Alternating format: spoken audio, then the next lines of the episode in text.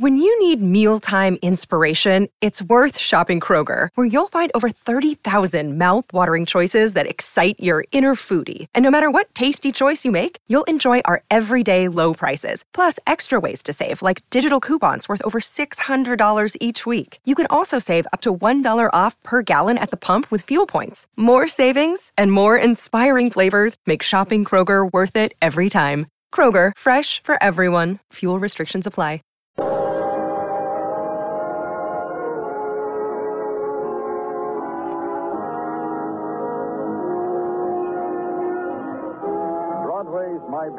From Times Square to Columbus Circle, the gaudiest, the most violent, the lonesomest mile in the world.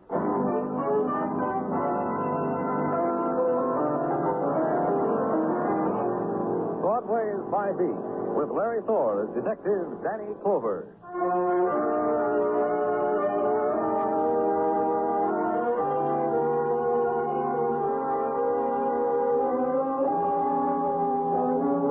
Night slips down on Broadway, a gust of blackness, and at once Broadway is a neon-lighted revival meeting that screams for the joy and the salvation.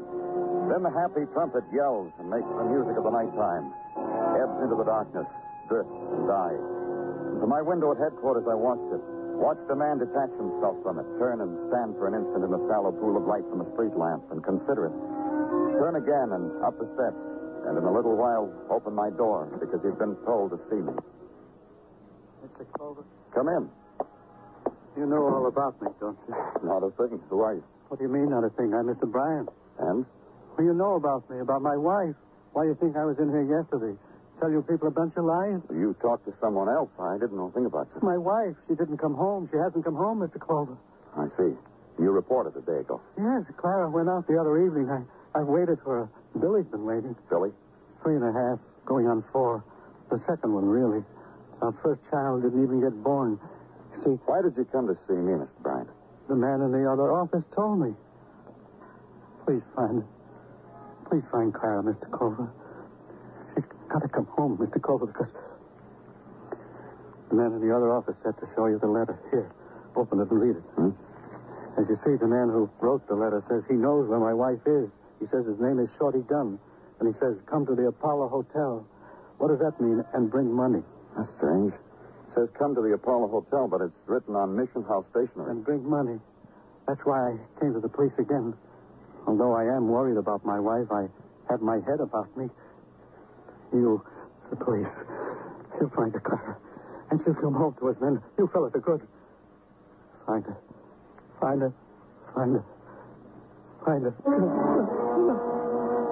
Suddenly, the spill of words stopped flowing from him. It became a moan, became the whimper of the helpless. Its component parts, defiance and shame. This was the universal currency of men who must beg, to appease hunger, to barter dignity, to blot out the sudden emptiness. I told him I'd check on it, try to find his wife for him, talk to the man who had written the letter. He accepted the alms I had given him, went away.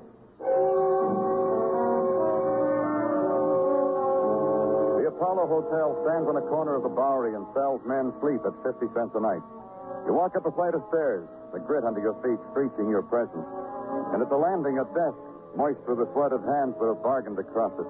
And back of it, the man with the green eye shade, the broken, restless fingers, the vendor of sleep. Go away, we're full up every bed in the house. I want Shorty Dunn. Is he here? You talk like you got a right to want somebody. Police. Yeah, I know. You know how I know? Because I'm sensitive to the sound feet make on my stairs. Without looking up, I can tell is it a rummy, a wino, a bum, a cop. You want Shorty, huh? Yeah. Imagine that. Shorty finally made it. Somebody wants him. Come on. Bed 12.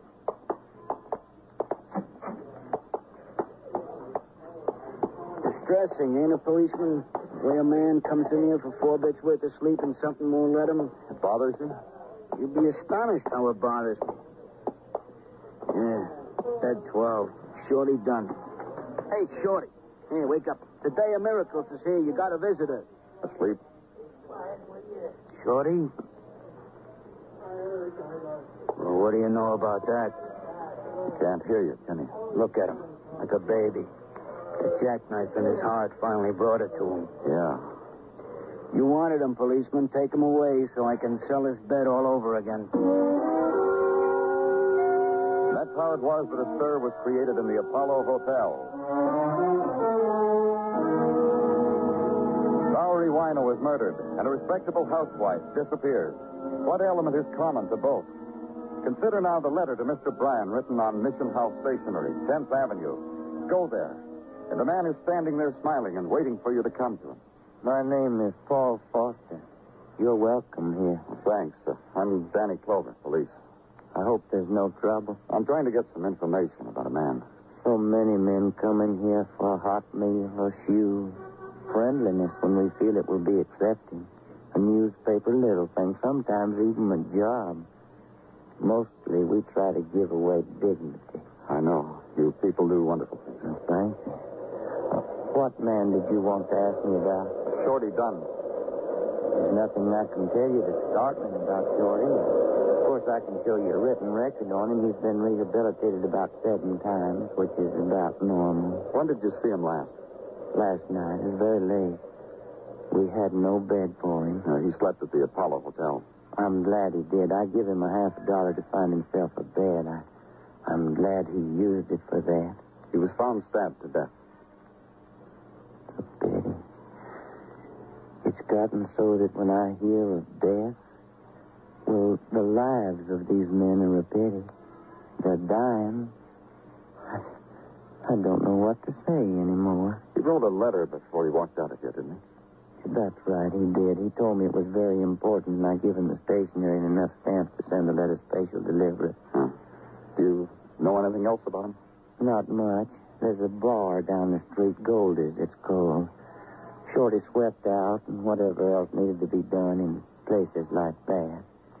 You might try that. Stabbed to death. It's a pity. It's a pity.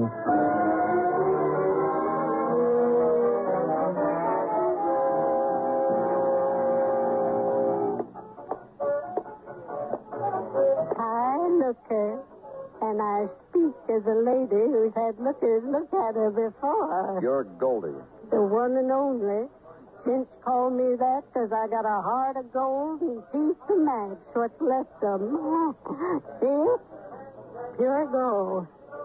My dowry to some lucky gent. Goldie, You want to marry me, looker? I've been searching for the likes of you. They told me at the Mission House Shorty Dunn worked here sometimes. Goldie. Shut up, lover. Listen. That is our song, so it isn't mine. The newspaper we kept to that. He's dead, Goldie. Murdered. You didn't need to tell me that. I knew about it. The gents brought me word. They lap up my beer and give me the world. Tell me about him. Your relative? Police. Danny Clover. It makes you a relative. Shorty was an old friend of yours? My fiancé. Many days stood right there at the bar rail, just where you're standing. He proposed to me on bended knees. But you didn't marry him? Shorty, that no good. I take it back. I bite my tongue. There were a lot of nice things about Shorty. Like what? Like the way he'd buy me a little present sometimes from the empties I gave him to sell. He worked for you? You paid him? That wasn't work, relative. For Shorty, it was a labor of love. I had to force my empties on him. Well, that's how he lived. Bought a place to sleep, something to eat. Oh, my Shorty had other sources of income. Like what? Like Joe, the junk man. Shorty sold him things he found in trash cans. You'd be surprised the things people throw away, lover. Where do I find Joe? Over on 9th toward the river. Have one on the house, Danny. While Goldie goes in the back room and cries.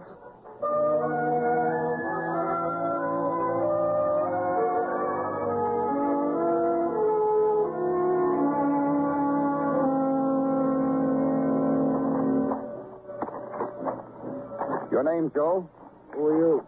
You're open pretty late, aren't you, Joe? It's almost 11 o'clock. I make junk at all hours. I stay here and sort it out. Now, who are you? Danny Clover, police. Is that junk? On your feet, Joe. I'm busy. On your feet. Stand up. I want to talk to you.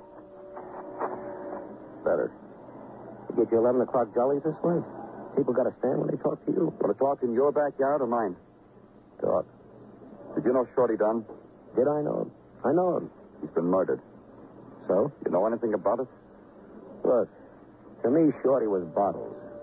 He brought bottles and I paid him. All it means to me that Shorty is dead, that I'm going to have to find someone just as good with bottles. That's all, huh? What do you want from me? What I got here is junk. And who brings it here is junk. Where did Shorty hang out? A question. He held out his hand on corners. Who knows what corners? He slept in doorways. He slept at the Mission House. He slept in those tenements over there. Over where? Two of them, right over there. You can see them if you stand on your toes and look over the fence. Deserted. Condemned. You know how tenements get? Like people get.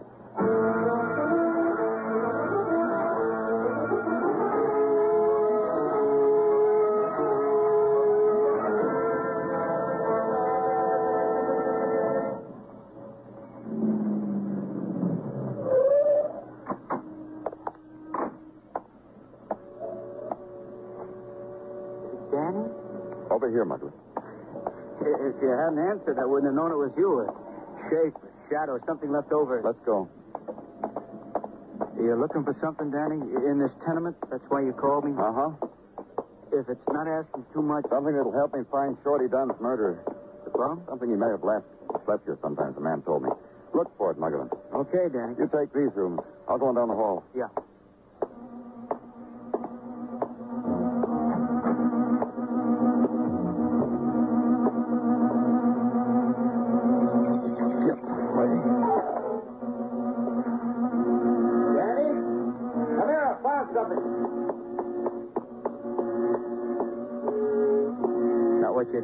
Danny? No. She was strangled. See, the lash shows up the marks on the throat. I'd say she's been here a night, maybe more. Anything else? Yeah, this purse I found laying beside her. Open it. Yeah. Compact, lipstick, tissues, a wallet. No money. A picture of a little boy. Identification card says Mrs. James Bryan, 1946, West 146. Case of accident, notify James Bryan. Danny. Huh? Isn't this the Mrs. Bryan that was reported missing? The one her husband? Yeah. That one. And she was here all the time. What do you know about that? What do you know?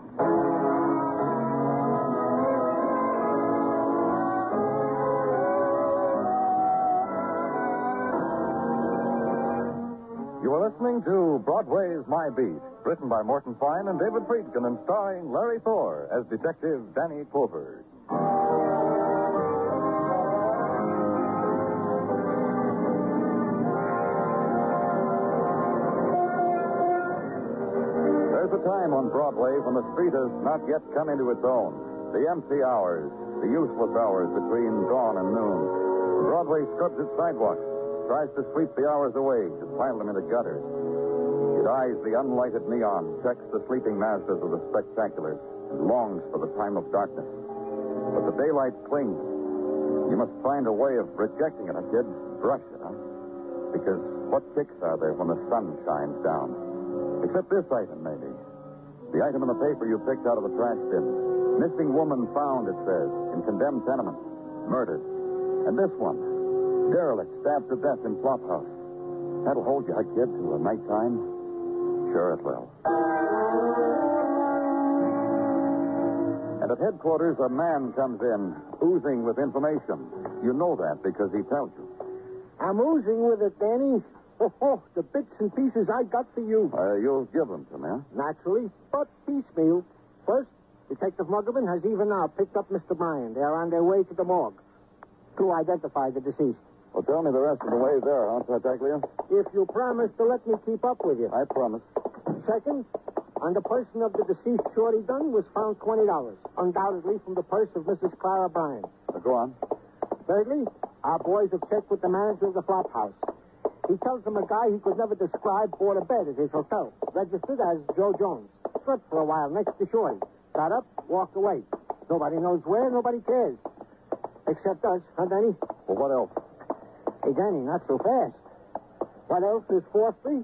A list was found in Mrs. Bryan's purse. It appears to our experts to be a shopping list. It so appears to me also. You got it? Well, naturally. Give it to me. I had so intended. It's not necessary for me to go in with you, Danny, into the morgue. It spoils my day. You can go back. Thanks, Danny.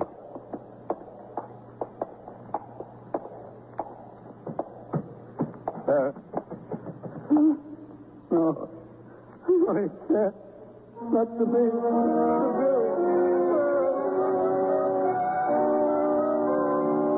The spectacle of death on a flat lit by a single bulb.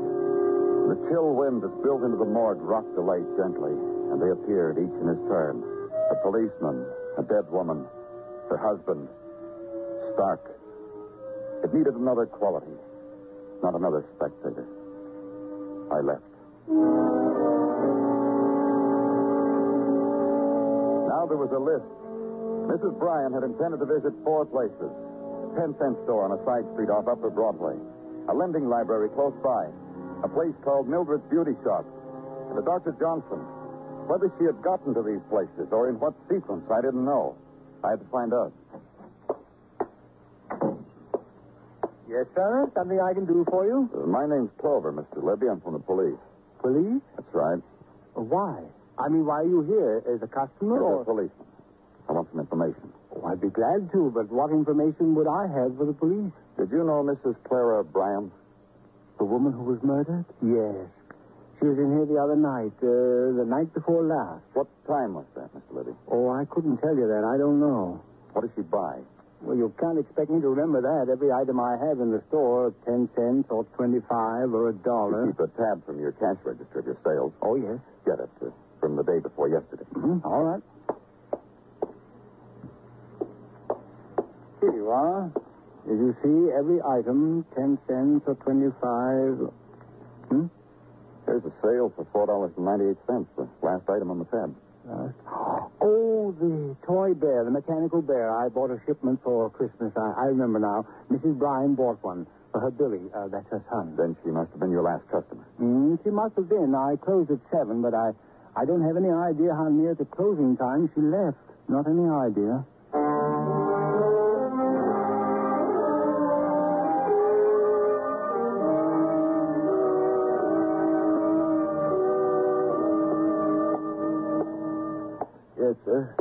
A book, get well card. You run this place alone? A little bit, huh?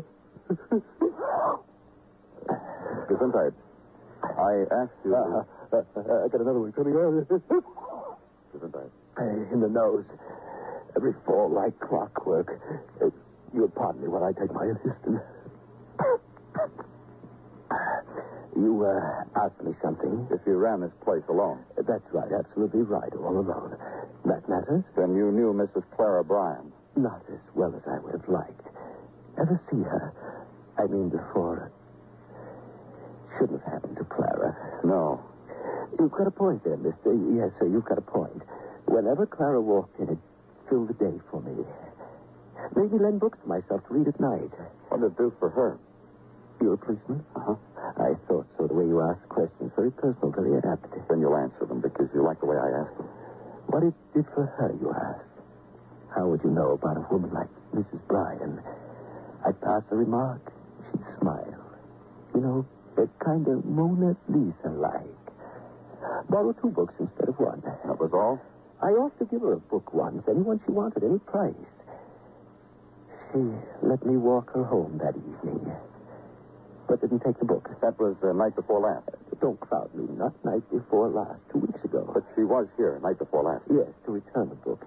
Hated it, she said. I knocked off a day's rent. She didn't take another book out. Did she have anything with her? A package, mechanical doll? Nothing, just a book and herself. I noticed. Because on Mrs. Bryan, I noticed these things. Every time she walked in here.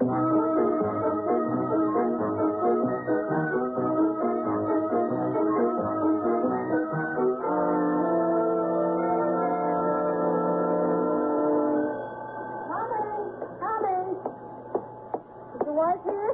Sit down right over there and have a magazine. messaging. Which one's your wife? I'll tell her. I'm from the police. Well, bully for you. Which one's your wife? I want some information from someone named Mildred. From me? What information? About Clara Bryan. Sure, I'll tell you about it. I read the morning papers and found strangled. You want me to tell you why? That's right. Clara was attractive. She was 35 years old and her hair didn't need touching. Had a nice figure and she knew it. She was proud of it. Had a husband who worked too hard and came home too late. How do you know all this? I run a beauty parlor, and it's for women. You want to listen to some of them? Right now, Mrs. Conley's in there telling her hairdresser why sometimes she's sorry she got a divorce. Did Clara Bryan know any men? You say it so gently. Women don't say it like that at all. Did she know any? She loved her husband. What woman doesn't like a man to look at her? What woman doesn't like to be insulted? But Clara always went to her husband and child. She was in here the night before last, wasn't she? Yeah, she was. How long did she stay? Just a few minutes. Long enough for me to tell her we couldn't take her, and then she wanted to wash and set. Do you remember what time it was? Oh, I came back from dinner about 5:30. A little after that. About a quarter to six. One more thing. Was she carrying anything? I think she had a book with her. That's right, she did. She told me it was a terrible book, waste of time, and she was returning it. Did she have a toy with her, a mechanical bear? I didn't notice. Maybe she did. Do you want anything else? No? Will you pardon me? It's time to take Mrs. Westfall out of the oil.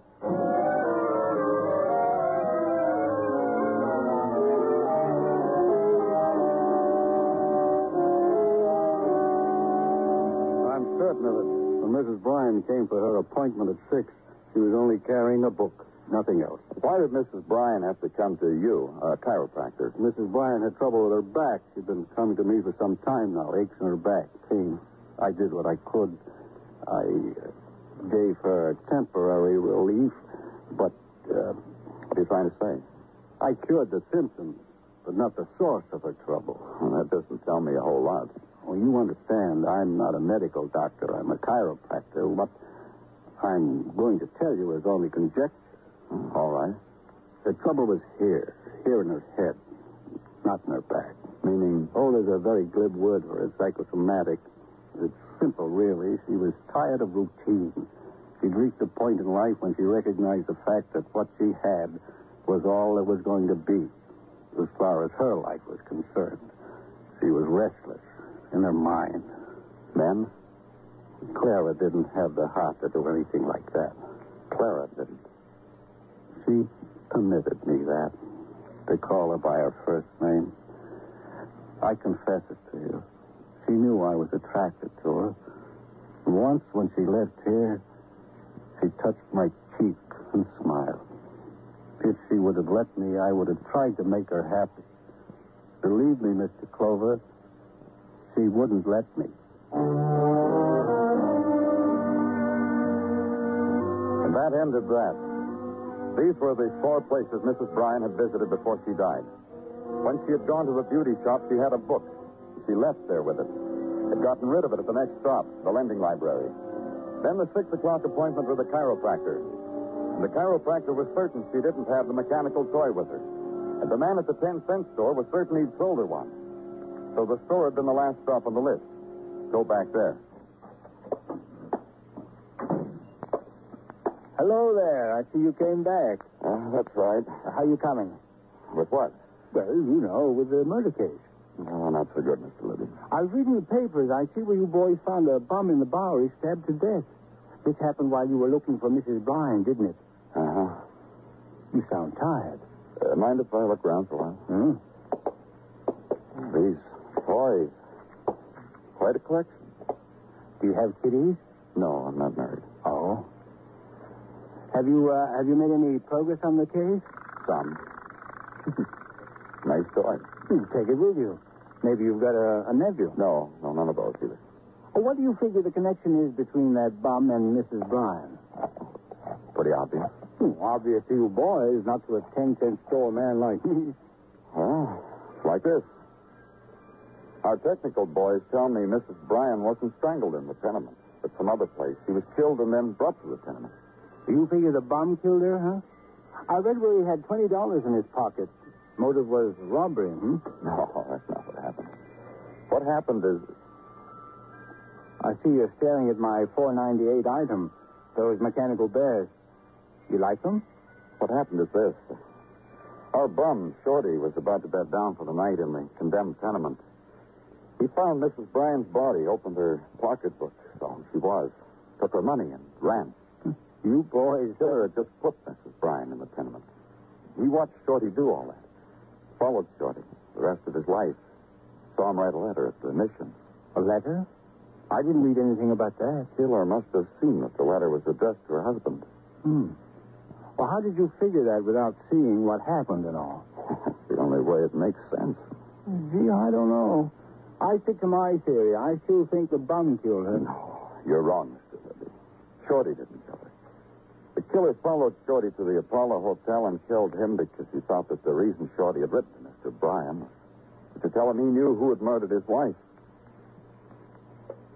Mrs. Bryan was an attractive woman, wasn't she? I really didn't notice. Funny. Everybody else noticed. I didn't. Funny? All the attention I pay to people is what they buy. I have a living to make. How many of these 498 mechanical bears did you order? 6. Funny? What's funny? 1, 2, 3, 4, 5, 6. There's still 6 here on the shelf. What's that got to do with anything? You sold one to Mrs. Bryan, remember? What? But you never took it out of the store, did you? After you killed her, you put it back on the shelf. She teased me. She looked promises at me.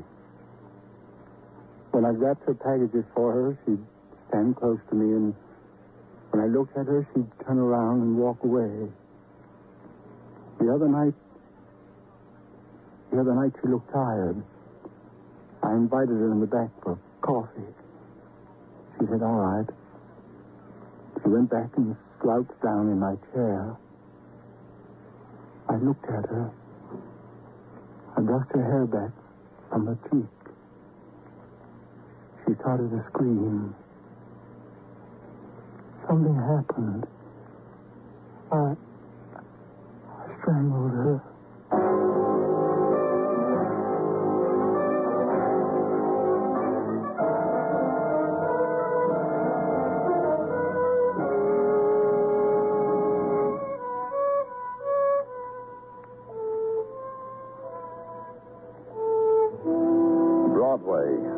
It's a hunger complete with 8-beat rhythm and spinning neon. Grab yourself a dream and dance a while. Close your eyes. Make believe you've got your arms around something good. Keep them closed. What you're holding is stuff. It's Broadway, the gaudiest, the most violent, the lonesomest mile in the world. Broadway, my beat.